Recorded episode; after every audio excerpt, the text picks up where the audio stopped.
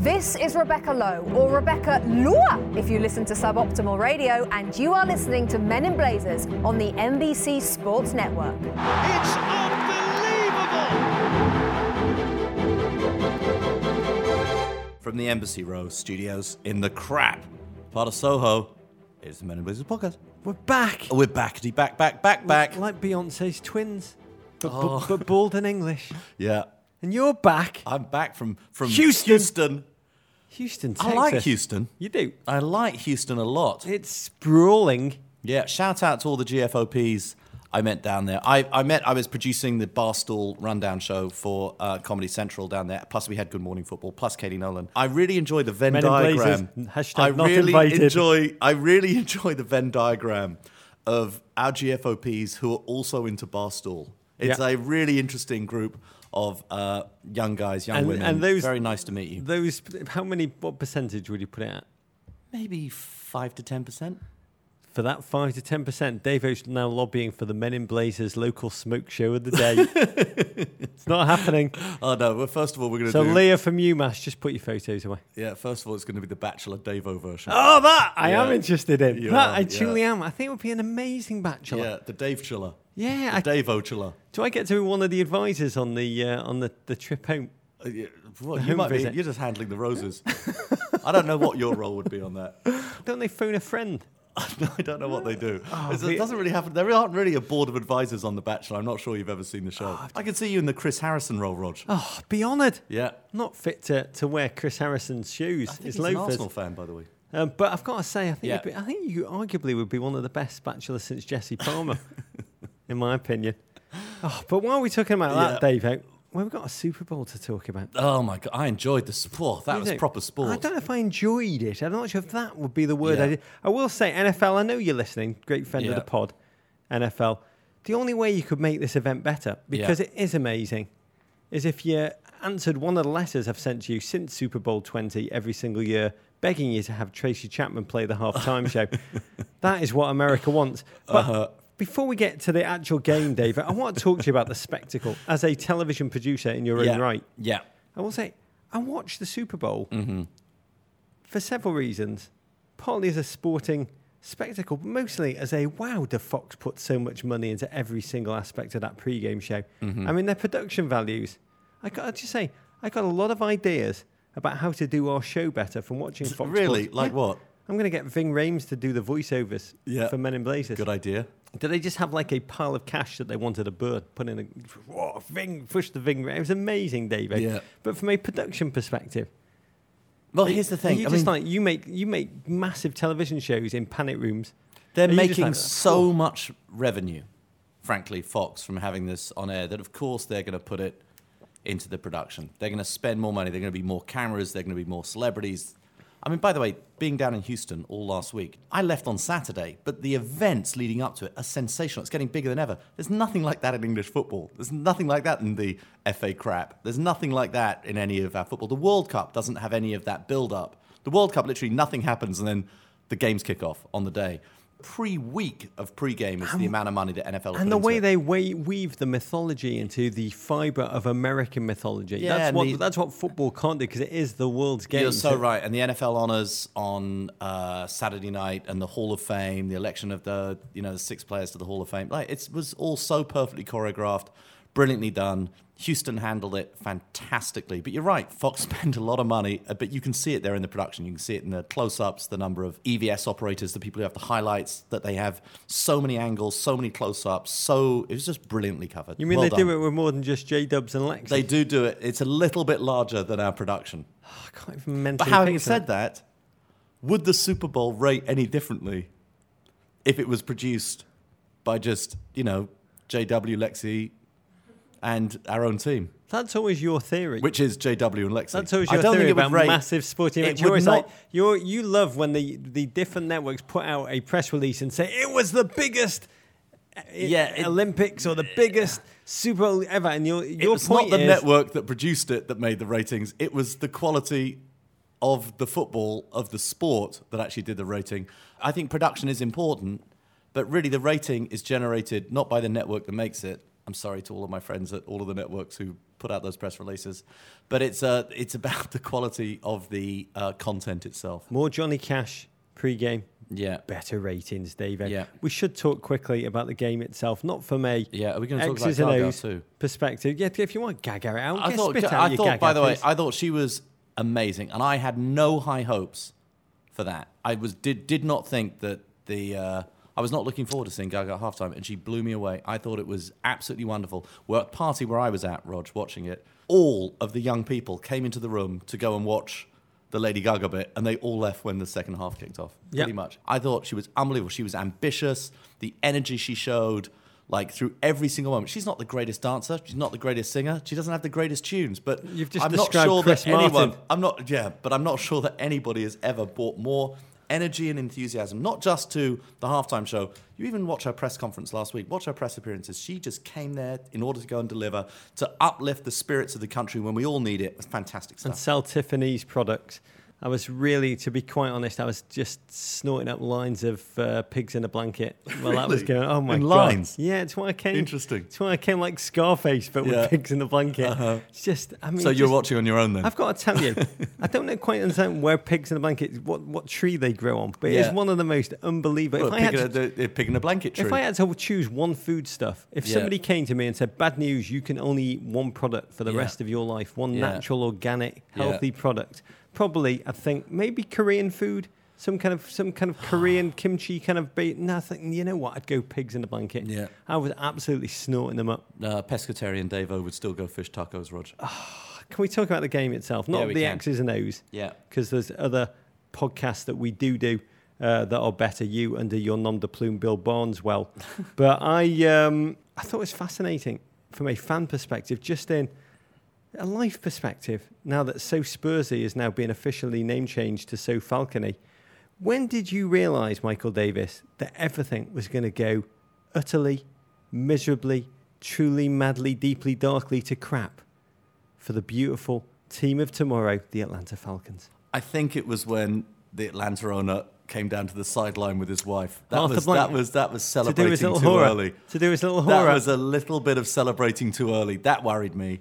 And then you know when they uh, I was before that. I've got to be honest. they pinned it back with the field goal. There were 16 points behind. They just needed two touchdowns with two point conversions to tie the game. And you looked at the clock. You thought about Belichick. You thought about Brady, and you thought, oh, they can go and do that. And then when Julio Jones made that catch, yeah, that was one of the greatest feats of football in any code by a I've man ever seen. named Jones, even better than Phil Jones. and then that was outdone by an even more amazing catch, the ankle catch. Yeah, by the greatest half Jewish athlete, possibly since Samson. Yeah.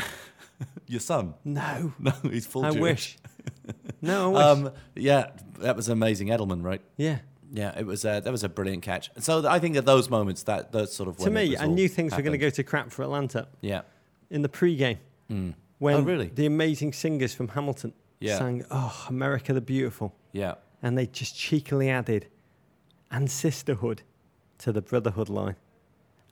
And I was watching at home and I put down my pig in a blanket momentarily uh-huh. and I thought, for the first time in weeks, I feel full of hope, David. Yeah. And then the Fox cameras just immediately cutting close up to Bill Belichick's huge, unmoved, stoic mug.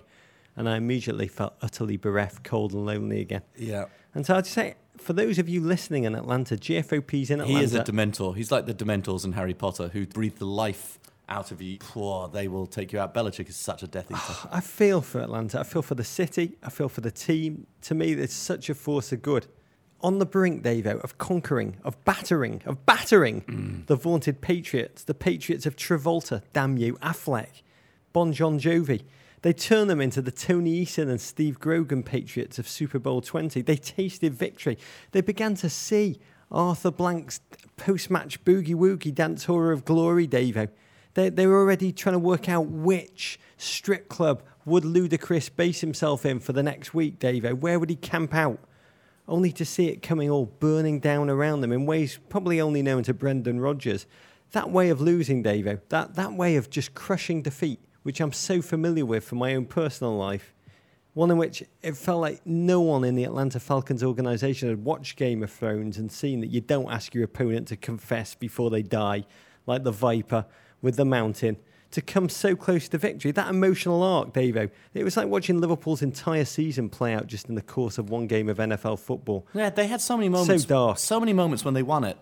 The um, So don't you feel at the end for of the them? third Do you quarter? feel for them? At the you end feel of for the, them? Oh, so much. At the end of the third quarter, when New England did that, they tried that onside kick and failed, and Belichick was going. You hadn't ever seen that Belichick on the sideline. Like we failed to execute. How did we do that? And it was just it was felt over. 19 points down, two minutes left to go in the third. I mean, it's just like you. Atlanta won it so many times, Yeah. and yet didn't ever win it. This is why sport is sport is so good. Football is so good. All codes of football, you're all related. I'll just say Games played by men on foot. Falcon and women Yeah. and bipeds. When I say men, I mean bipeds. I love watching the, ho- the Budweiser horses play football in the Yeah. commercial. Oh, that was like the- you- fantastic. I was entranced. But I'll say, Falcons fans, The Puppy Bowl, I as an Everton enjoyed. fan, take it from me. The classic, beautiful Kipling poem. If you can meet with triumph and disaster and treat those two imposters just the same, Yeah. of course you can't completely, but that is what life is all about. And those words are for you today. Uh-huh. You still have Donald Glover, you still have Migos. The Patriots just have Affleck and Stephen Uh-huh. Bloody Tyler.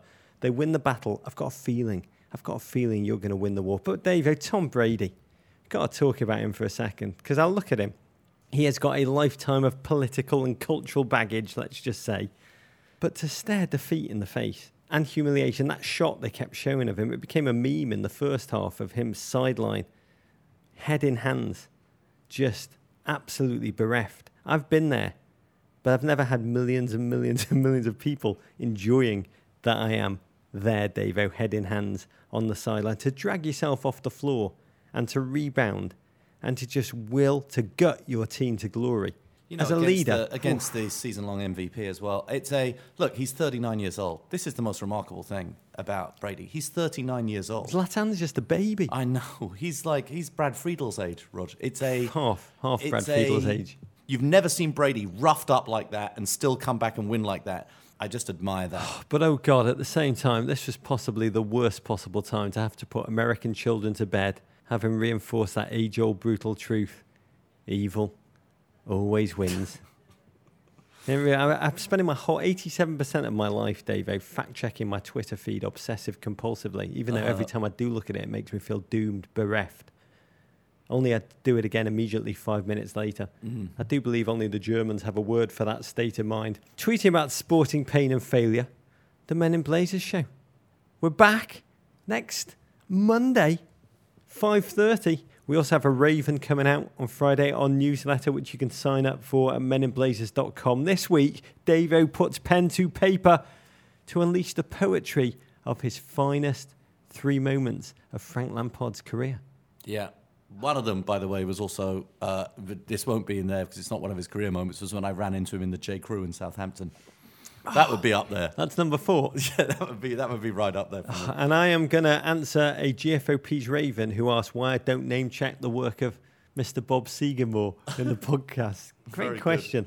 Very good question. Oh, but to the football. Yeah, we've got a packed show, Roger. We're going to break down Chelsea's emphatic 3 1 defeat of crosstown rival Arsenal. That was my Super Bowl, while making premature assertions about the longevity of the title race. We lift the hood on a sputtering Liverpool, Rod, strangely sputtering Liverpool after Take no pleasure in that. nil loss to lowly Hull. And we discuss a certain player in Manchester whose name conjures religious undertones. Zlatan. Okay, Rog, to the football. Crack open the Guinness. Get it in that pint glass. I just say this is the most unforgiving Premier League season of all time. It seems like Klopp, Mourinho, and Pep flip flop between being seen as godlike one week, deeply Hmm. flawed mortals the next. Or in Pep's case, he does that flop three times during the 90 minutes. So to Premier League managers, David, Yes, Rog, to Premier League managers, especially my one, Antonio Conte. Uh, Guinness. We are 24 38 of the way through the season, Rog. That reduces to 12 19ths. Oh, this is the back bit, Rog. And it isn't every year that the NFL and Premier League crown champions on the same weekend. That's not true. Chelsea 3, Arsenal 1. An incisive win for Antonio Conte's side against the team that walloped them 3 0 back in September. Remember that, Rog? Prompting a change of system and sparking this staggering run of form. A Marcos Alonso header slaloming Eden Hazard run and finish, and a sand wedge see Chelsea through last week's Liverpool Arsenal gauntlet with four points out of a possible six. They are nine clear at the top, mm. Rog. Arsenal, meanwhile, slipped to fourth, 12 points off the league leaders. Ultimately, this was a massive game that was far less than it should have been. Not because the quality was poor, but only because it was so bloody predictable, devoid of suspense and doubt. I mean, in the seconds running up to kick-off, all I thought about were West Coast Arsenal fans getting out of bed before 4:30 a.m. Mm. to watch their team assume the position passively and just wilt, and so it proved to be. Yeah. Chelsea, over the years, have had such a great record against Arsenal mm. because they just have physically demolished them in the midfield. And Arsenal press against them, and Chelsea just bounce back and hit them, and they've out physicaled them. That's been pretty much the story of this entire run. It was the entire story of Mourinho versus Wenger until the very uh, end days of, uh, the, of that rivalry. And it is uh, obviously the first game. Antonio Conte learned a lot from that first game, learned so much that he changed his entire system. And today, it was just a recap. And by the way, an even more physically dominant performance than we even saw under uh, Jose, with speed on the counter that was breathtaking at times, and one absolutely remarkable goal that I think would grace any elite fixture. I mean, the sad part of it was that Arsenal tried to set off on the front foot. They really did. They tried to, from the out, they tried to play like a Champions League team in a second leg game where they knew they had to score, they knew they had to win. But even when doing that, they were always jittery, knowing that Chelsea could just punish them like a repressed client arriving at a dominatrix for a session with a whip. And the Chelsea players were up for it as well. They were up for it. They, pa- they seem to pace intentionally their three goals evenly through the game to inflict maximum psychological pain. Yeah. Because in that 13th minute, David, Yeah, Diego Costa was Ugh. ready for it. Rog, With his he cranium. Helped, oh, he helped make the uh, make that first goal. Pedro puts it in. Pedro's been so great all season. Pedro puts it in. Diego Costa smashing header against the bar. Maybe a little bit of hand. I can't remember, but it's like a uh, smashes against the bar. Uh, it goes up in the air. Frankly, Marcos Alonso, like a striker, it was Andy Carroll like, Rog. He's moving at speed. You know, Bellerin, unfortunately, not moving at speed. Uh, Marcos Alonso out jumps him, gets up, and poor Bellerin ends up Oh, on the floor. Bellerin had tried to stop Costa. Yeah. And then mortally wounded. yeah, He was like a private, private Bellerin. Stuck to his duty. Mm. Yeah. He dragged himself off the floor, yeah, only to be finished off by that elbow to the head. yeah. I mean, there were just Arsenal defenders littered all over the floor as if it was a civil war battle filled with futile despair. It was all so Arsenally. Arsenal fans livid with the Alonso flailing elbow. I've got to say, I do understand their pain. To me, it wasn't a foul. You were comparing it to an Andy Carroll effort, whether he he was using the elbow to get the height he needed to uh, to deliver the, the fatal blow. I, I mean, look, I I don't think it was a foul, but at the same time, it could easily have been called as a foul. I would say that these things do sometimes get called as a foul, but I think that in real speed, it's very tough. The referees do not have slow motion in in real time. They don't. They don't. They do not have slow mm. motion in real time. And when you watch that in real time, Alonso's moving at speed and he jumps much higher. Bellerin is he's he's going backwards and diagonally. He just can't move that fast, and he never got up in the air anywhere near the height of Alonso. I don't think it was an intentional elbow. I think he's just up high. The elbows are there for lift, and it hit Bellerin, which is unfortunate. to me, it was just a target for Arsenal fans to just vent a half season full of suffering, And we've heard inferiority, dank in this- disappointment. It's not like this is the first time this has happened. Anger at the of these lack of transfer moves, of Ozil vanishing in big games, of Theo never truly becoming Theo, Theo, and always being Theo. of just Groundhog Day suffering. The elbow was like a vent, a symbol, an opportunity for primal howling. But God, that image of the elbow in Bellerin's temple as he delivered that killer blow, that double coup de grace, should be painted in oils and Yeah. hung up and called the pain of supporting Arsenal Football Club. Arsene Wenger, we want you to stay, bellowed the Chelsea fans. Of course they did, because what was fascinating in a game so seismic, so mm. defining, Davo, should have been met with just a fury. They put one of yours on the sideline, you put one of theirs in the in the morgue. Yeah. I mean, instead, a suddenly cowing Arsenal, they just look skittish, confident. Sergio Hazard, Costa, the excellent Pedro, just charge forward. In truth, Arsenal were lucky to reach half time only 1 0 down. that second goal, it's a the first half of that goal is the first half of almost all the important goals scored in this fixture. You're talking about the Hazard goal of yeah, the season. Yeah, it's just it's the first half of that. Arsenal on the attack, they lose possession. they lose three 50-50 balls in midfield, and they didn't lose them by a whisker. They lost them decisively. My three 50-50 balls. Hazard breaks. Luiz, by the way, was again excellent in this game. All of Chelsea's defence were excellent. Um, uh, Hazard breaks through that run. Half that the length finish. of the field. I mean, amazing. Shrugging off amazing goal. Koscielny, humiliating Coquelin. I mean, posterising Coquelin. Premier League's equivalent of NBA Shawn Bradley being dunked Mm. on by Tracy McGrady. I was trying to think of ways that Hazard, five foot eight, could have emasculated Coquelin more, David. I, Mm. I think had Hazard just stopped, put his foot on the ball, quickly whipped down Coquelin's shorts, pulled him over his tiny little Belgian leg, his little knee, and given him a bare ass slapping with the whole world. That, would didn't, not that didn't that- happen. That That's because that's what I saw. that would have been. but even if I kept on rewinding the rewinding it and watching it again, and I saw that exact thing happen every time. God, Coquelin meant to be the Arsenal hardman being humiliated by the oversized buttocks of a five foot eight Belgian. Hmm. That that was just Malcolm Butler level of self destruction.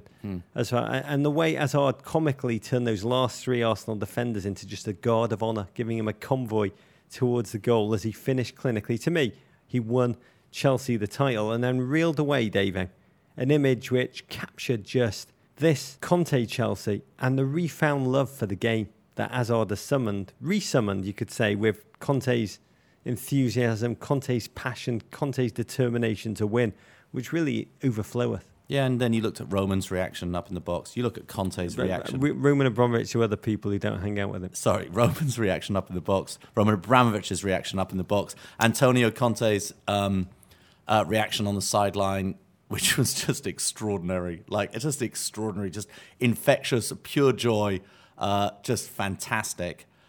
and the atmosphere in at the bridge, which is this is a ground that over the years has not really had early kickoff, not really had much atmosphere.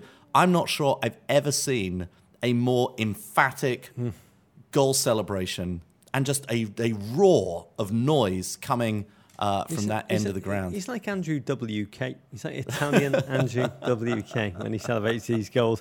But his counterpart, Yeah. poor humiliated Arsene Wenger, looking on in the stands where he's been Hmm. dispatched during his four game ban, as 30 delirious Chelsea supporters turn round to face him, waving their iPhones and iPads in his face, just taking images. I mean, a Kodak moment for haters.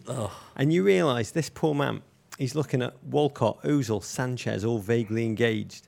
He's looking at Gabriel, the best chance Arsenal have, heading the ball at velocity, straight at Courtois, swatted it away with contempt. He has, after all, saved much more challenging headers from Gary Cahill during own goal training.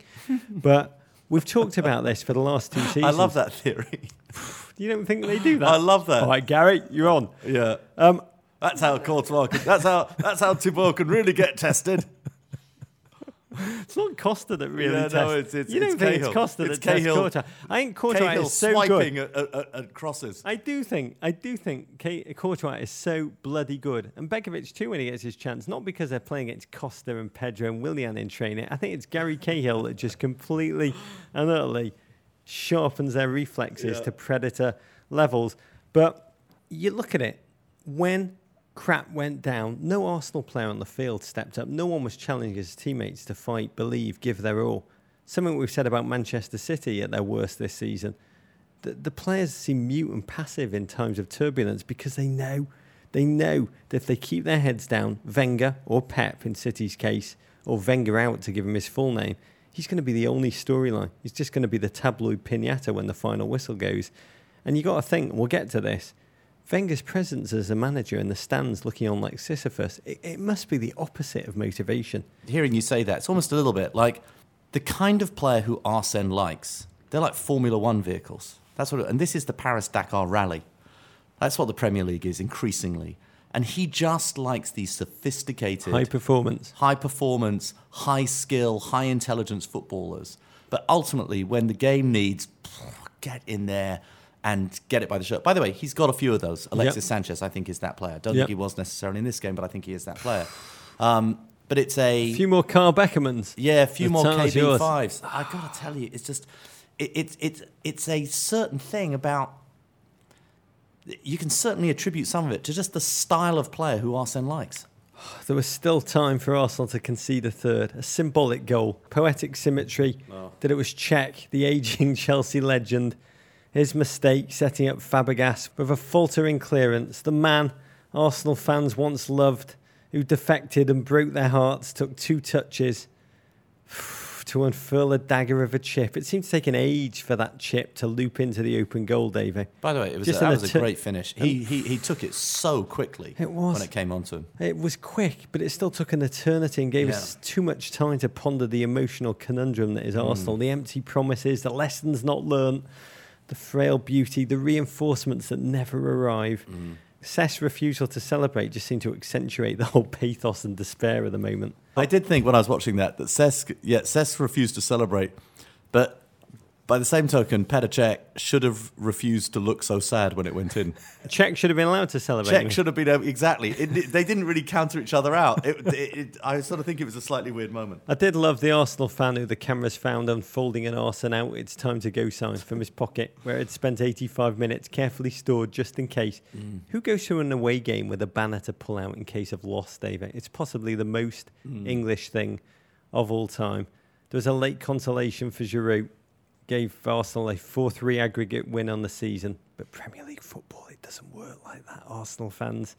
And the truth is, Chelsea humiliated Arsenal. Mm. It was the insipid loss to Watford earlier in the week, which preceded it, which actually killed off Arsenal's season for good. I've got to ask you though, is it all over, David? Chelsea, your 2016-17 Premier League champions. No, they're three games ahead, Rog, with uh, 14 games to go. That's a lot of football still to be played. Um, even three games ahead with 10 games to go, even three games ahead with six games to go is not going to be uh, is, is not going to be enough.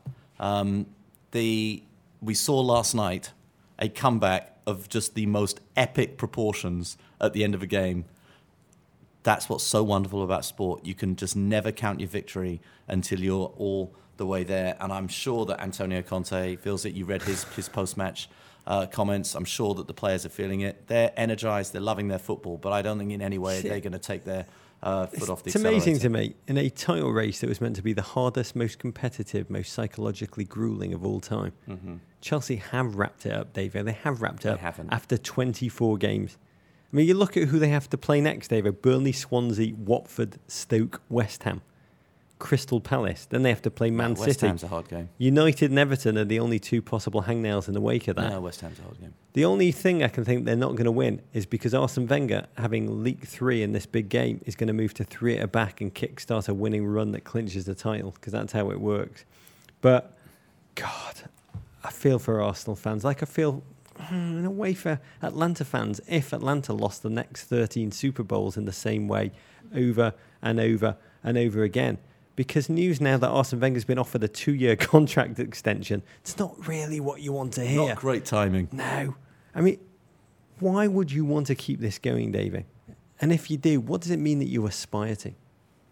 Yeah, look, and they're in a battle right now, once again, for a top four finish.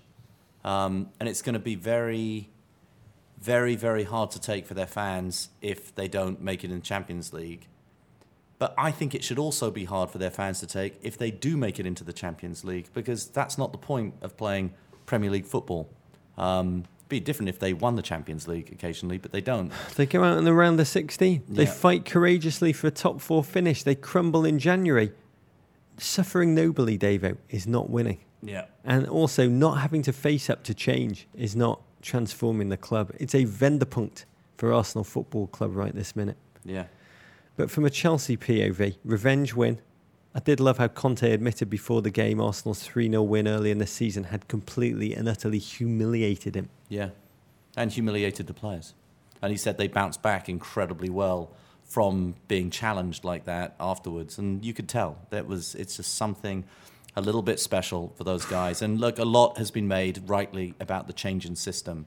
But it's not just a change in system, it's a mentality. And what he really talked about was bringing a team together and having them really play like a team, not a group of individuals. And they feel that. When, when it's your left back who's turning up at the end of the, you know, six yard box in order to go and like, you know, finish a header. That's a pretty remarkable, remarkable thing. You know, what's fascinating about Conte is that he's chosen to keep his team playing bold, potent football, despite the wobble at Spurs.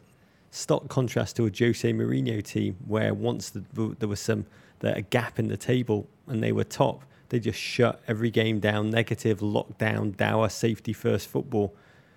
I just love that Conte took a moment to revisit the wobbling, faltering, brief, dark days he lived earlier in the season after the game. And he said, We drew with Swansea. We had defeats against Liverpool and Arsenal. And he said, In those moments, I just kept believing in my work. And I thought, if I have to die, at least I'll die true to my own ideas. Those, huh. Davo, are words to live by. Yeah, absolutely, Rog. Okay, um, talk about dying with your own ideas. Hull 2, Liverpool nil. Jurgen Klopp's terrible, horrible, no good, very bad 2017 continues with a loss to the counter-punching Tigers. Goals from Alfred N'Diaye, hashtag corner scraps, and Oumar Niasse dropped Liverpool to fifth, 13 points off Chelsea. Hull manager slash Jonathan Silverman lookalike Marco Silva has now taken seven points from his first four Premier League games. He has Hull, Hull, Rog, within a point of safety. Oh, surprise loss. This shouldn't really be counted as a surprise anymore. Three out of Liverpool's four losses. Oh, we're really good against the top six. Has come against teams in that bottom seven. Teams contented to sit back and just counter against a Liverpool team that have really thrived when they were able to press and counter. But oh, poor, poor Liverpool. One win in their last 10 matches in all comps, out of the League Cup, out of the FA Cup in the last 10 days. They've had an even worse 2017 than the American democratic system, David. Yeah, yeah, it's been uh, it, has been tough for them. Very hard to figure out what went on in this game. Uh, yes, an improved Hull, but you just can't really see I just couldn't really see going in Liverpool losing this game. Yeah, I mean, it's all meant to be better for Liverpool the moment Sadio Mane returned from Africa Cup of Nations duty. Mm. But the troubles remained. And the big question there's a head scratcher. Where have the goals gone? I mean, once they'd gone 1 0 down after just signature slapstick comedy defending from a corner, there was a siege at the KFC they never came close to scoring because just a combination of Hull's defensive solidity, yeah. Jakupovic's now routine brilliance in goal, Coutinho's errant finishing. Liverpool just had all of the possession, created nothing. Two symbols of this team, Lallana and Milner, so menacing in the first half of the season, limp replicas of what they were, both replaced in this game. The grind of the season snuffed their spark. And Liverpool, Emre Can, Lucas in the back, inherently mediocre and just absolutely unable to stop Everton flop. Oumar Niasse raced through to make it Hull to Liverpool nil. I got to say, when he arrived at Everton for $16.8 million um, in February 2016, no one understood why this man was there. Huh. We didn't understand the plan. We didn't understand the brilliance of the plan. What is the point of and Oumar Niasse? Only this weekend did the point of Oumar Niasse come clear. But God, we've got to say, Hull club was meant to self-emoliate when they sent off pillars Robert Snodgrass and Jake Livermore in the transfer market. Can we just clap, that's, clap, clap? That's who was Marco holding them Silva. back. That's who was holding them back. It was snod, it was a Snodgrass problem. Oh, Marco Silva, manager of the season contender if he yeah, keeps this amazing team up. stuff. I mean, the same. We'll talk about Paul Clement and Swansea.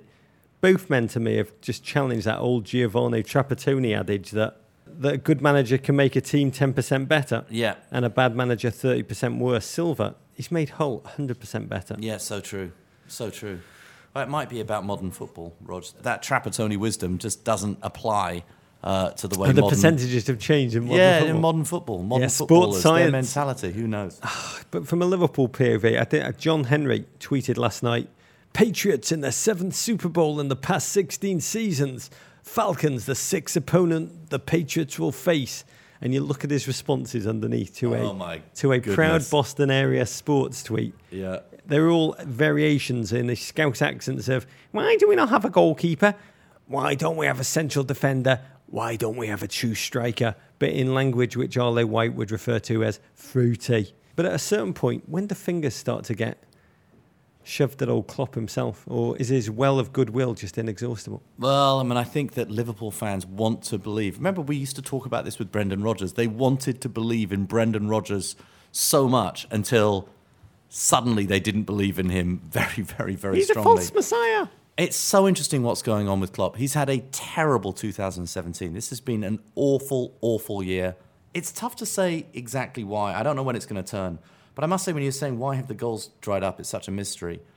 The speed that you saw Liverpool play at early in the season, they just all seem much slower off the ball than they were. They just don't seem to have that speed. It could be how hard they're being you know, driven by Klopp. It could be what we've seen happen with Tottenham at the end of the past Yes, few seasons. that's that it. You've started to see it earlier with Liverpool That's- uh, this season. To me, that is totally. I mean, there's still take solace, Liverpool fans. The Liverpool local papers are still full of stories like this week's. A giant lamb weighing almost as much as a Staffordshire Bull Terrier has been named after Jurgen Klopp. They called it King Klopp. True story. So they still love him. But to me, Klopp's been punished for raising expectations, uh, raising what is possible with a squad, which I guess Coutinho, Firmino, Mane, Lallana aside, when you look at it, it's really just mid-table in terms of quality. And he has admitted, to your point, his team are struggling mentally, like Spurs last season exactly. When their title chase slipped, yeah. they just wilted mentally. Liverpool look to be suffering from that same melody. Apart from they've still got a third of the season to go, Davo. And for their fans, the fear is their Champions League place could evaporate with it. Liverpool, of all those teams, I've felt most of the season that Liverpool were the biggest danger to Chelsea, actually. And now how quickly they're fading away is, is sort of a shock. Everton on the outside rail, mate. Absolutely, Roger, if you want to believe that. Man City 2, Swansea 1, a 92nd minute winner from 19 year old Brazilian new boy Gabriel Jesus, his second goal of the game. That keeps City's title hopes on life support. Pep and Co. are up to third, 10 points behind Chelsea, just four games back. Despite the loss, Swansea keep their heads above the relegation zone floodline by a single point. God, this was so close to being a remake of The Hare and the Tortoise played out in the Premier League game. City racing out, dominating, only for plodding, slow and steady Swansea to just gilfy their way back into Oh, it. Oh, they're Gilfeed. But it was not to be. Yeah, Thanks. your way back into it. Thanks to that big Another story. t-shirt, Roger. Gabriel Jesus, Yeah. The 19 year old Brazilian sensation who wears the number 33 Mm. in honour of his namesake. JC is awesome. It was JC, it wasn't Jesus Navas, it was Yeah. Jesus Jesus. 33. Do you know what the 33 is? Uh, yeah, it's the Christ's age at the point that he died on the cross, Roger. Yeah. And to me, I'm watching Gabriel Jesus. To save us all. His arrival, it's just Mm. triggered a fascinating City subplot. The fact that he has just adjusted with zero time into the hurly burly of the Premier League, the battle between hitmen, he and Kun Aguero. As Pep, having dumped Joe Hart at the beginning of the season, showed he can be as ruthless in the striker position. This is trademark Pep, by the way. At Barcelona, he iced Eto'o and then threw out Zlatan. And here, he selected Jesus for the second straight game making City legend, the iconic Kun Aguero, sit down, which seemed absurd to many before kickoff. I mean, to you, David, before the goals unfolded and the game went, it was did it seem like what is how can this be that you sit Kun Aguero? Yeah, it's strange, especially for a game like this, uh, especially based on that sort of inexperience of the Swansea uh, back line. I think Mawson's going to be a great player, but he's still very inexperienced. I'd love to see him trying to defend uh, Sergio Aguero. Seemed a strange decision. Ultimately, got to credit our fellow bald. He got it right. I've got to say about him, he is not just ruthless, but he's completely committed to his vision of football. He wants defenders who attack, attackers who defend, bring their teammates into a game. And Aguero struggled at times this season. Not struggled as a goal scorer so much, but he struggled to dominate all over the field, which is what Pep wants. And that's why he's made this decision. A decision which I'd say no other Premier League manager would make. I'd say that quite confidently. Huh. I mean, it's completely head scratching to fans, but Pep will have looked at the numbers and uh, as Sky have done. Jesus covers 11.3 kilometres a game compared to Aguero's 9.8. That Jesus has 73 sprints per game compared to Aguero's 59. And that's why he'd make such a decision with complete surety, I bet. At Ben Goddard tweeted us and said, I was also dropped for Jesus by a girl I dated in college, so I understand just how Aguero feels. Yeah. We feel your pain. From the off, Swansea seeded the flanks, let City run onto them. Guardiola's team essentially set up camp in the Swansea box. In the 11th minute, David Silva wriggled, slipped out a nutmeg pass, doing what he does. Raheem Sterling did what he does, he fell over. Uh, and, and the ball just dropped to the feet of oh, Gabriel Jesus, slapped it home with the enthusiasm of a young manic labradoodle puppy. And it should have been so much more, David. That was the odd part of this game because City dominated to such an extent. But the fact that it wasn't, you've got to credit one man and one man only Paul Clement, Bob Bradley killer. Definitely. What Paul Clement's done with this team has been so impressive. It's not just the results he's got, it's just the style of football has been just, it's actually, they're actually really attractive to watch now. Stability. Yeah. Same lineup, three straight games, winning three and four before this one. And a belief, a belief in this team. So that once City went into cruise control, which they have always done this season, even in their 10 game winning run that, with, with which they started the season, they never truly dominated 90 minutes. And as soon as their focus switched off, Swansea just forced their way back into it because they just knew that City have a chronic defensive glass jaw. First, Gylfi killed a free kick top corner, only to be parried by who did something that I've not seen all season, which is a Manchester City goalkeeper making a save. Yeah, it was amazing. We don't see that very often. No, I've seen it's like a Cleveland, school. It's like a Cleveland Brown player scoring a touchdown. But all the warning signs were there. Pep did nothing to change it. So there was no surprise when Gylfi actually struck, punishing John Stones for defending so ineffectively. Probably should have had an assist on the play. And you thought, what a massive point. There's nothing you enjoy more than a, than a, than a piece of poor John Stones This defending. was possibly the perfect weekend for Evertonians. Yeah. Not only did they win, but their reserves did for Sunderland. Liverpool lost, and John Stones, I mean, continues his waking nightmare. But then at the death, the 93rd minute, Swansea poised to gut out an enormous relegation zone point. Jesus, in Kun Aguero time, took David Silva's pass, headed it against Fabianski, and was first to the rebound. By the way, his shot and the eventual goal, the only two shots on target City mustered in that second half. Jurgen Klinsmann always said, young players often do not know enough to be afraid. And you look at this young Brazilian with such joy, ah, knowing experiences that only Marcus Rashford really knew so young. I could only hear the word as he reeled away in joy of Depeche Bloody Mode, reach out and touch faith. He is Manchester City's own personal Jesus, hearing their prayers, someone who cares, their own personal Gabriel Jesus. But what is amazing, David, it is amazing how quickly his presence has undermined that of Kun Aguero.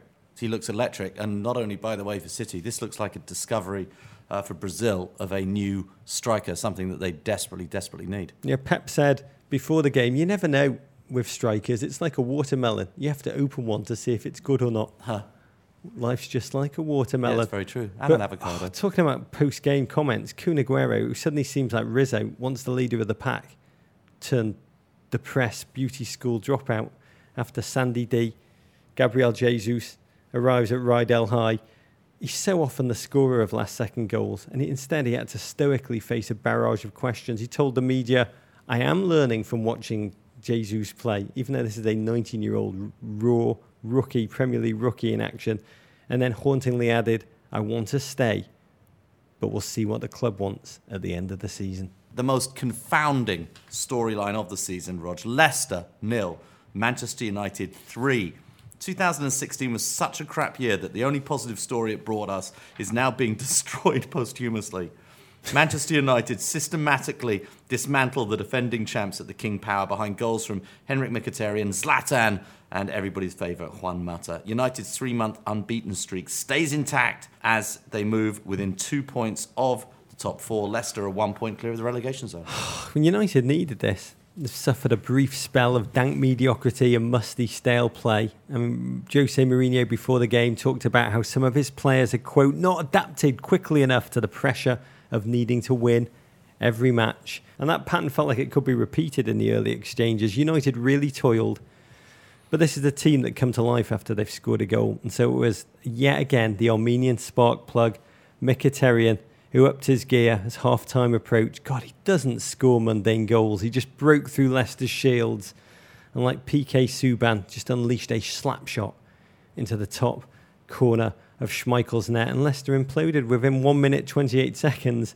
Zlatan fired his 15th in 23 Premier League games past the despairing Schmeichel. And how bad are Leicester? Bad enough to make United look like a dominant, all conquering force again. They are one point out of the relegation zone. Last season, Davo, they were 5,001 to win the title. Imagine if he'd actually parlay bet that and had Leicester to win the title and then be relegated the next season. What has happened? Help us understand it. Whither, whence, where's the magic gone? Well, look, this is the second season in a row that the champions have come out the next season and laid an absolute egg. Happened to Chelsea uh, the season before. Um, and I think there are a lot of the same factors at play. Uh, these are players who started to think that as individuals they were more important than the collective, which is what got them there. Uh, there seems to be something of a strained relationship now with the manager. It's amazing. It's, I mean, that is truly A uh, fun- a. Avuncular Lord of the Rings, Ranieri, Yeah, not that, not so much. um, and you Bitter know, and lost. and I also think that the system, and this is, I think, true of what happened with Chelsea too, Mourinho's Chelsea, is that other teams have figured out how to play against Ranieri's system. Um, Which he's tweaked and tried to change as, Yeah. as he's really floundering. And rumours of his, this is astonishing to say, rumours of his possible firing I know. now abound, I David. know. I mean, we, we had the pleasure of Because spending. he's only won one Premier League title. Well, you're only as good as Yeah, exactly. Your last. your last Jamie Vardy biopic. Yeah, you're so right. I had the pleasure of spending last Friday morning with the Icelandic national team manager, Yeah, Jaime Hamagugugurusson, your favourite dentist manager, David. yeah. And he talked about how hard it is to restart the energy of the team after the delirium of the 2016 Euros, to refocus, to re energise, to reset goals for footballers after moments of unpredicted joy. And that's a challenge Leicester are battling and more. They are, to me, the Premier League equivalent of the 1998 Florida Marlins, except as at VetShack tweeted, they're using almost the same players, Hmm. which makes it even more astonishing. They are yet to score in 2017. Zidane described his t- the 2006 French World Cup team in a way which I think fits Leicester. They've only got two problems: they can't defend and they can't attack. And their upcoming game against Swansea City on Monday is going to be season defining. Because right Yeah. now, bloody hell, this Leicester team, like Nana, Baha Men, Right Said Fred, and Chumba Bloody Wumba before them, Yeah. they could be football's ultimate one hit wonders. I remember all those people like just the campaign. Let's get Danny Drinkwater at the centre of England's midfield. It's like suddenly these players. It's so amazing. They're so in fashion. They go so out of fashion. Yeah. I, I worry about the status. I worry about the status of the Jamie Vardy biopic. I'm, just, I'm not sure it's going to get made I now. worry about Christian Fuchs' clothing line, and I wonder how, just how many Fuchs he does give right Yeah, now. no, you're absolutely right. Okay, Rog. Spurs, Tottenham Hotspur one, Middlesbrough nil. A Harry Kane penalty highlights a mm, ho hum Spurs performance. They stay nine points behind Chelsea in second place. Boro, on the other hand, continue to bleed out. They're only a point above the bottom three. This Boro team, they are so hard to break down. Gibson at the back, so vigorous, so robust. And Spurs, slightly panicky. They had drawn up in Wearside against Sunderland, a hmm. very combative Sunderland. And in this game, the same storyline playing through. Spurs, of all the forward momentum, couldn't make it amount to anything until the 57th minute. Son cut back in the area, clipped by Bernardo. Let's just say Son's happiness is the world's happiest. I just love watching him interact with his teammates. He's got more personalised handshakes than that English teacher in North Carolina. Mm, he's good at the handshakes. Oh, he's got it down. We should cut all of Son's handshakes. Yeah, they're season amazing. Into a roll. Just make it's what the world needs. Kane, A handshake medley. a penalty, which may as well have just been uh, uh, him turning around to the Spurs fans saying, "Everyone, just chill the f- out." Yeah. from the penalty spot. Spurs continue to be wasteless, over elaborate, like a dog with a bone falling in love with its own reflection in the final third. And in stoppage time, de Roon from Middlesbrough Yeah. spooned a wonderful chance wide of the post, which is exhibit A as to why this Boro team have only scored 19 goals all season. It was an oddly fretful finish. Mm. They're now nine points behind Chelsea. You could say Chelsea's only true challenger, and by true challenger, we mean distant, flailing pursuer. The Prem, we say this every season. The Premier League, you really need to consider playoffs to save the intrigue of this Yeah, I season. saw David. Alexi Lalas tweeted Did that. he? I mean, look, you know I'm a big fan of playoffs. You're a big maybe, fan of Lalas. Maybe, maybe I As a musician. Maybe, maybe not this season, Rog. Why? Maybe this season I'm, I'm not so interested in the playoffs. But every year you look at the every year you look at the matchups. They'd be amazing. Chelsea against West Brom in the first round. I mean, that's like Conte and, and Pulis. They're sort of cut from the same stuff. in a strange way. You then got Spurs against your beloved Everton, Rog. them play. Oh, you love you love that idea. Let them play. Then in third place against sixth, the Manchester Derby, Rog, City versus United. Four, and finally rounding up the playoffs, four versus five. Very hard uh, to call this one. Arsenal versus Liverpool. The playoffs would be amazing. Crystal Palace nil, Sunderland four. Two clubs whose coffers have been depleted by Big Sam's juicy fruit habit go head to head, and his former team bludgeons his current employer behind the ever predictable Jermaine Defoe brace. What a Amazing. player. These two teams Player of the currently prop up the table, sitting in 19th and 20th place, both on 19 points. Big Sam Memorial Derby. Yeah. Which has a trophy made out of golden pie for the winner. God, what a wonderland for long suffering Sunderland fans. Crystal Palace's defence just imploded early and often. Defoe, MLS's Defoe, striking twice. Sunderland have scored 24 goals this season. He's netted 14 of them, which is just unfathomable from the service he gets. And- Amazing. And, the astonished look on all the Sunderland players' faces as they racked up four goals in the first 45 minutes was just like, do you not know who we are? We're Sunderland. We're meant to be. But I'm hurting for Palace, David. I really am. I know you are too. Yeah, so much. Selhurst Park, one of the most fantastic places to watch football. Producer JW can validate that Yeah. after going over the holidays. It is authentic, joyous, it's real. That's in good times. Oh, when they play fast paced, winger flowing, counter attacking football, overachieving times. Right now, it's a viper's nest of despondency and disbelief. Yeah. And the biggest concern is this is a Big Sam side. Big Sam's sides they defend. That's that, that's what a Big Sam does. I have not seen Premier League defending this disorganised, this ragged, since well, I guess Swansea City earlier in the season. Dark days. Yeah, it is dark days. You're not fit to wear the shirt, sing the Palace faithful at the players uh, as they went 4 0 down, Roger. Very, very tough uh, to watch. For I've really got my fingers crossed for, For the record, for Sunderland, the weekend my film airs, they win 4 0. Just want to put out there. Yeah. So happy for the city. Yeah. the fan base suffering has not dented their passion whatsoever, their No. stoicism.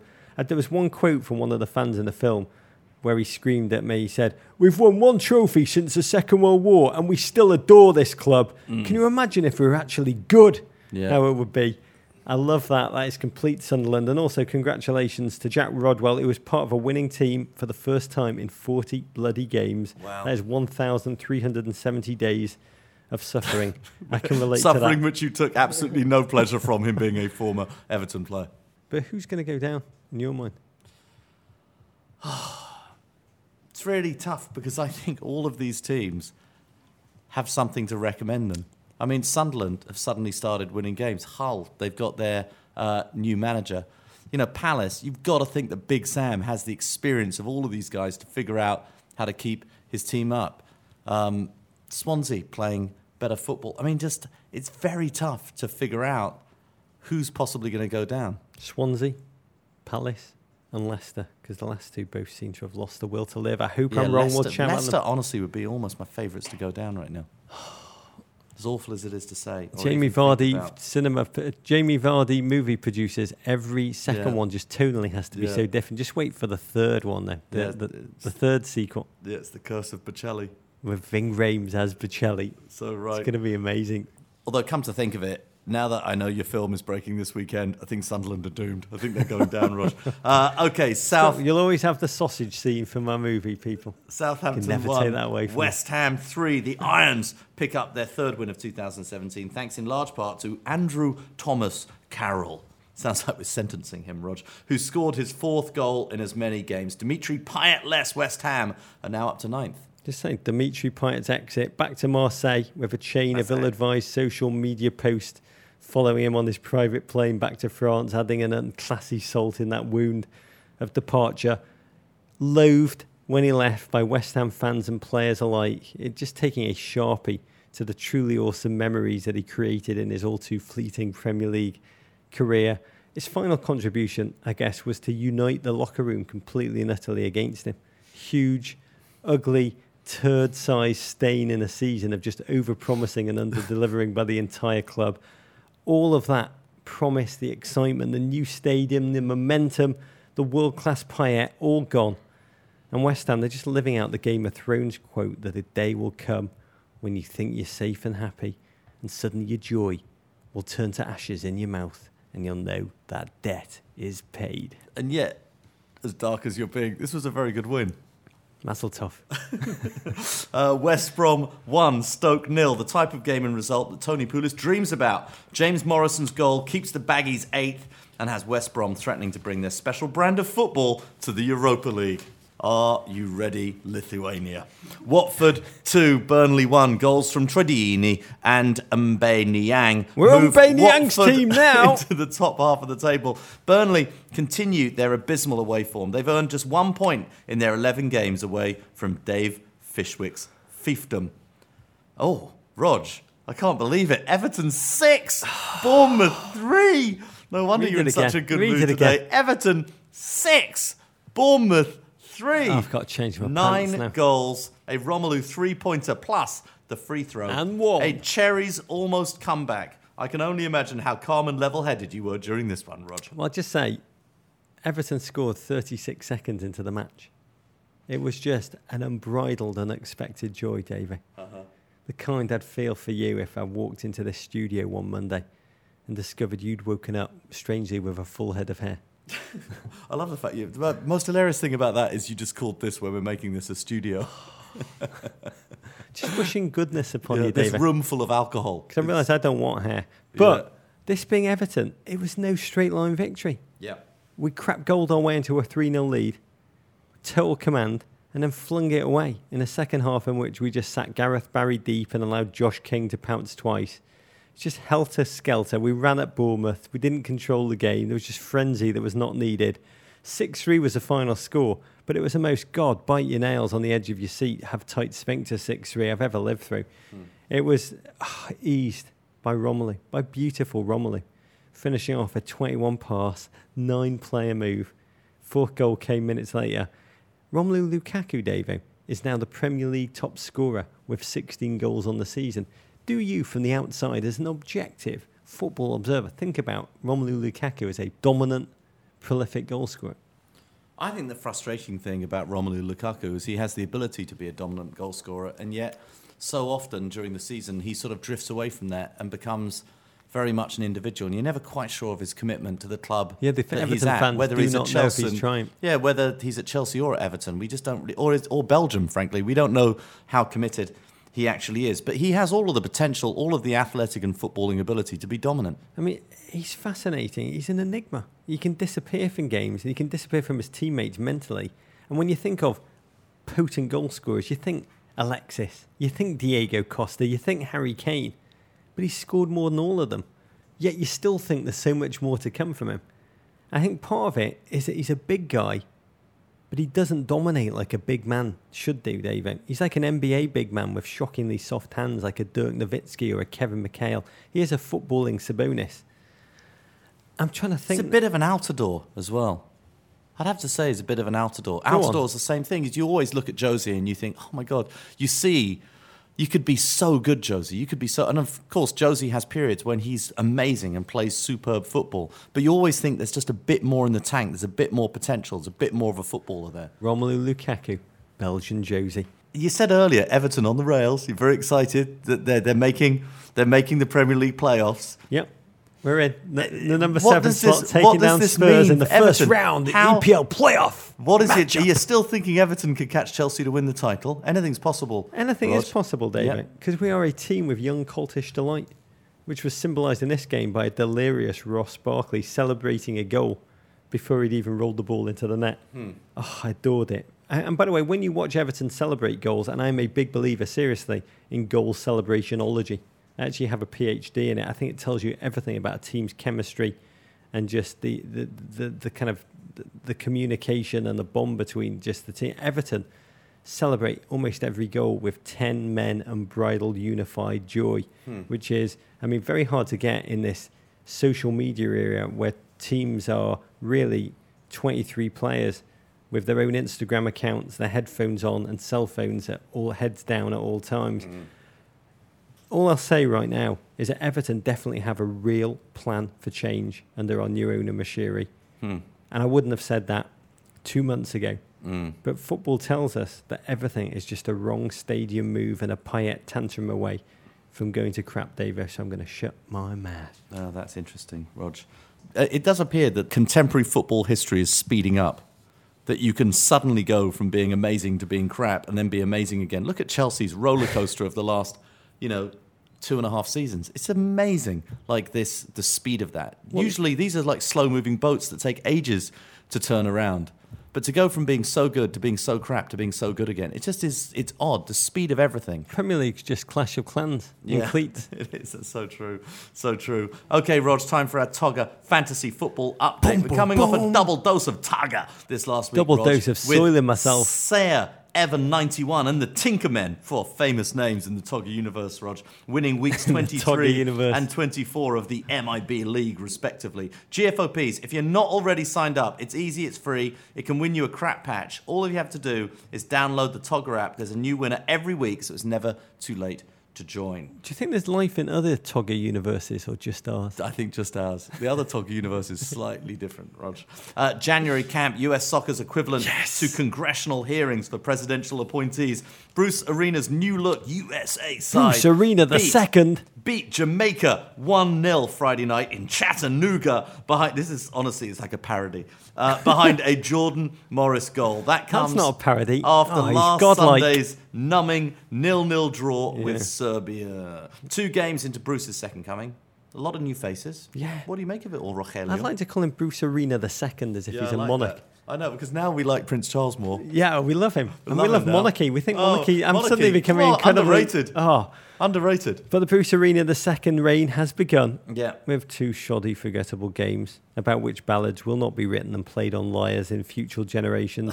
I mean, the US reminded me of me playing EA Sports FIFA against my six-year-old I love a son, lyre. where I have lots of possession Oh, better than the loot. Don't Liar, conjure way much. better than the loot. in the final third. Yeah.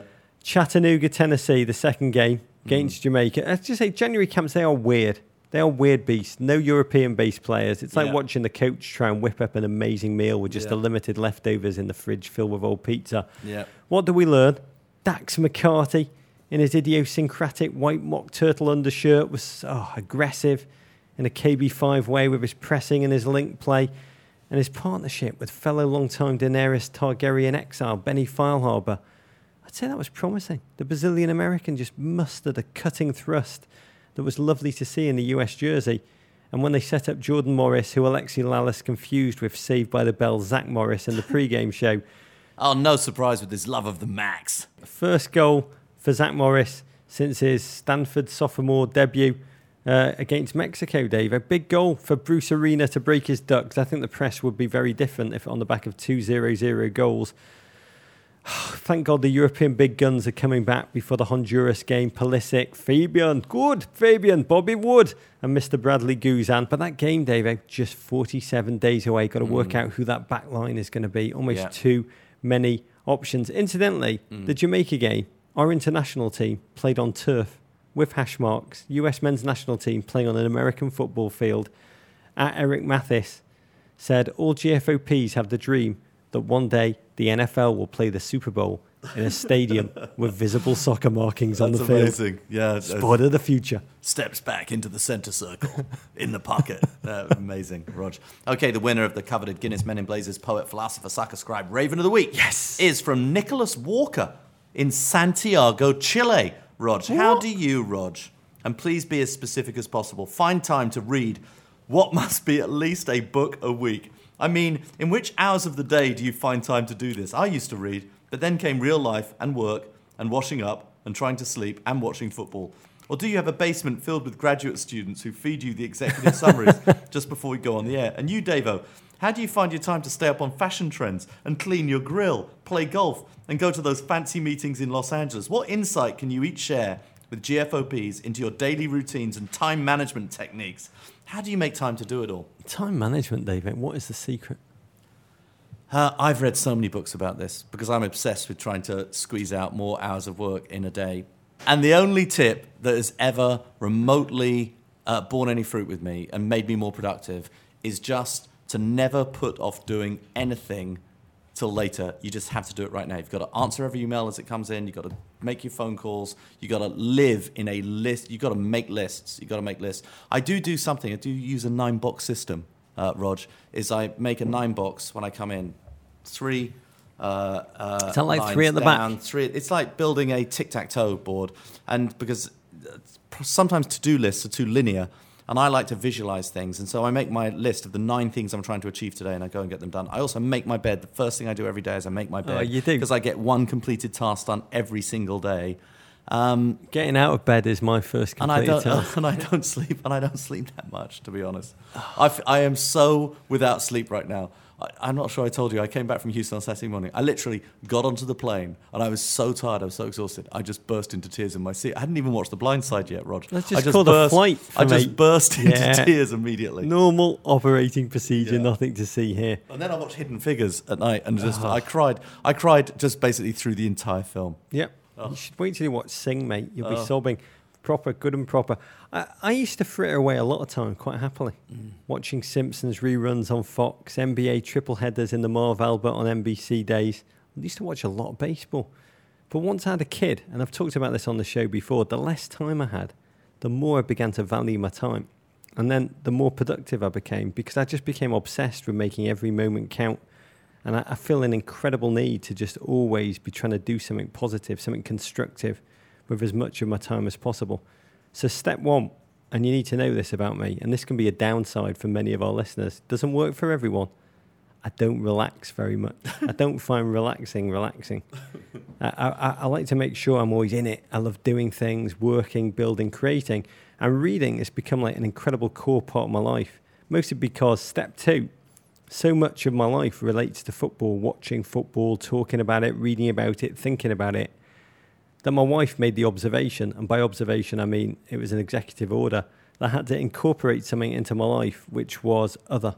It wasn't football, it wasn't from the football world, it was from the real world. And so I started to read in cars, on subways, on planes, and definitely for 20 minutes um, before I go to bed to just clear my mind. So reading fits into the crevices of my day in like two minute, five minute, 20 minute spells of brain stretching. Uh, and for me, it's like a hedge, a hedge against wasting my life. And I've got two slightly odd rules of reading that I'll throw in here because I don't know if anyone else feels like this.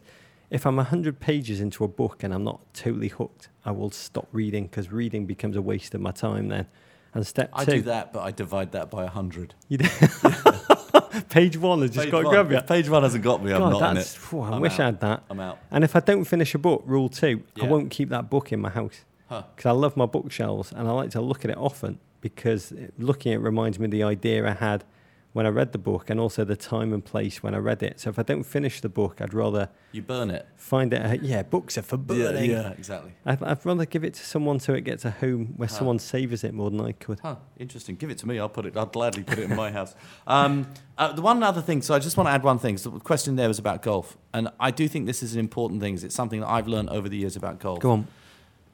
Everybody, nobody admits to being a slow golfer, but you know what? You're all slow golfers. Everybody plays golf too slowly. The average pace of rounds, it's just going down and down and down. Me and my mates play really, really, really fast. No one can afford to spend too much time. We often play nine holers. Sometimes we play three hole matches. Like, just you have to play golf fast. You can't take all day. That's it. Do you Roger. call yourself the fast boys? You're like high five. You don't care what you shoot. Yeah, we you call, ourselves, time. we call ourselves the Fast We're the Boys. Fast we've Boys. got we got t-shirts. What we've did got you- a, we've got a rap.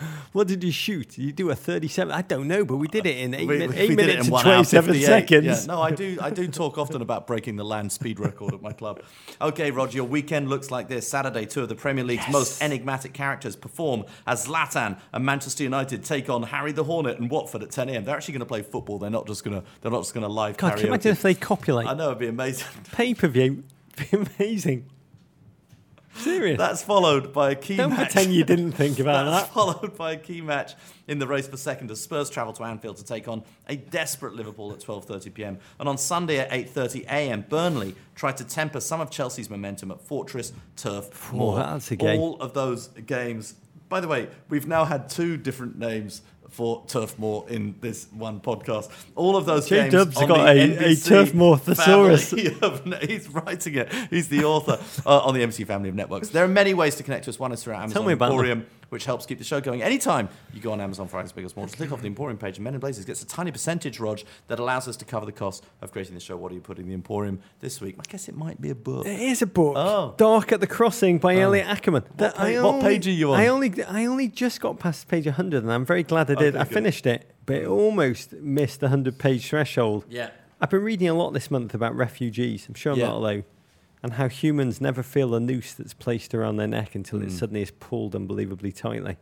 And this novel, it's an amazing attempt by an unbelievable American writer. I'd love to meet him. Mm. Ackerman, former Marine who's won a Purple Heart, and he's tried to place himself in the mind of a one time Iraqi who, having served as a translator for US Special Forces, has now decided to cross the border from Turkey into Syria to join the war there.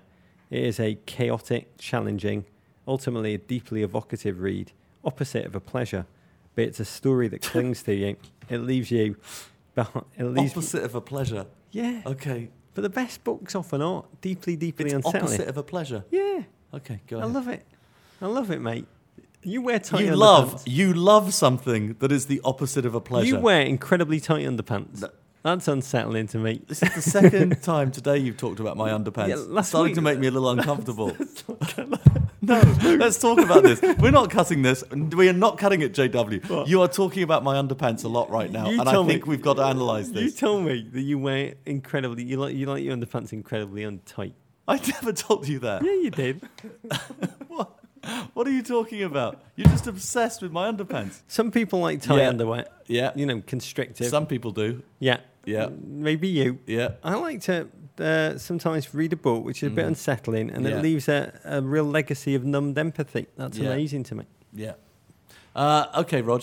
Uh, honestly, I've put many great things in the Amazon Great store things. before. Your things are the best things. No, this is of all the things. Yeah. This is the best of things It because is. there's The best everybody. words. I'm advising everybody who listens Life to change. this podcast Come on. To get this, including you, Rog. I love I'll it. I'm in. Whatever it is, I'm in. It's Dr. Mercola's liposomal vitamin C, 60 capsules, 30 servings, higher bioavailability potential and protection against intestinal discomfort. I'm telling you, I've taken vitamin C for years and it never worked really. I, it's, it, I always felt take vitamin C, drink orange juice, eat a grapefruit, it's going to stop you from getting sick. This vitamin C, I don't understand what liposomal is. I was calling it liposomal. I've now realized the word is liposomal. I don't understand how it works. I don't know what liposomes are. I've, a few people have tried to explain it to me, and I literally drift off three words in. I, I can't follow it. But somehow, maybe somebody could send me a raven and tell me how it works. This bloody works. I feel indestructible right now. I've been getting no sleep. I've I've been on the sauce, Rog. I've, I've, I've, I've had a bit to drink. Yeah, but I'm telling you, out. this winter I have not got sick. I've been in really good. I'm, I'm really damning myself right now, but I am. I've been. I've felt healthier than I've felt in my life. Yes, I'm also pescatarian, Davo now, but I am feeling great, and I believe that I can trace it down to this liposomal vitamin C. I do not own shares in Dr. McCullough's company. I'm not a paid spokesperson, Rog. This stuff is magic. God. It is magic, magic, magic. Buy it. Go now. Change your life. Tell your friends. Tell your family. It's good stuff. God, I've got to tell you, I feel for a second when I was looking at your eyes that we were in the Wild West and you, we were just on a medicine Did show. I just sell that? We're just rolling Did into town. sell it? Davo's I'll medicine show. it. We're going to sell a boatload of this stuff. I love it. Really, Dave, really good stuff. Next stuff. week, you've got to tell everyone about the leeches you've attached to your nipples. Oh, well, don't. uh, It's, it's better than tight underwear, Roger. Visit meninblazers.com to sign up for a newsletter, which we produce with our partner Guinness. We have a new issue going out this Friday. Speaking of our newsletter, It's a amazing. massive thanks to all GFOPs who donated books to America Scores. You are amazing. Genuinely, genuinely amazing. This. It's an organisation that promotes football and poetry at schools across North America. For more information on where you can send your spare football books, please log on to meninblazers.com. Everything you need to know is on there. Basically, we suggested in the newsletter that you donate uh, books to America Scores. They sent us a letter blown away by the, the response number of our GFOPs GFOPs. who have done that have bothered to go with the books they didn't want, Really beautiful. put them in the mail to children who desperately Yeah. crave them. You guys are amazing. Yeah. Our listeners were Yeah. really, really blown away and Yeah. grateful. Well, two and a half thousand of those books did come from Rog. because they're the books he never got past page 100 of. for Okay, the children. Uh, you For the can children. Follow us on Twitter at Men in Blazers at Embassy Davies at Roger Bennett. On Instagram at Men in Blazers at Embassy underscore Davies. On Facebook, uh, Men in Blazers. You can always email us at meninblazers at gmail.com. Always send your ravens to the crap part of Soho. Wendepunkt Rog. War pig. Who wants to six Matumbo? Explosion. Play the babies. Take that, Gloria. Is that your analysis? to tweet. Abrigado, rock on, mate. Kung Fu Fight in America. Love you, Davo. Love you, Rog. And your lipo sommel.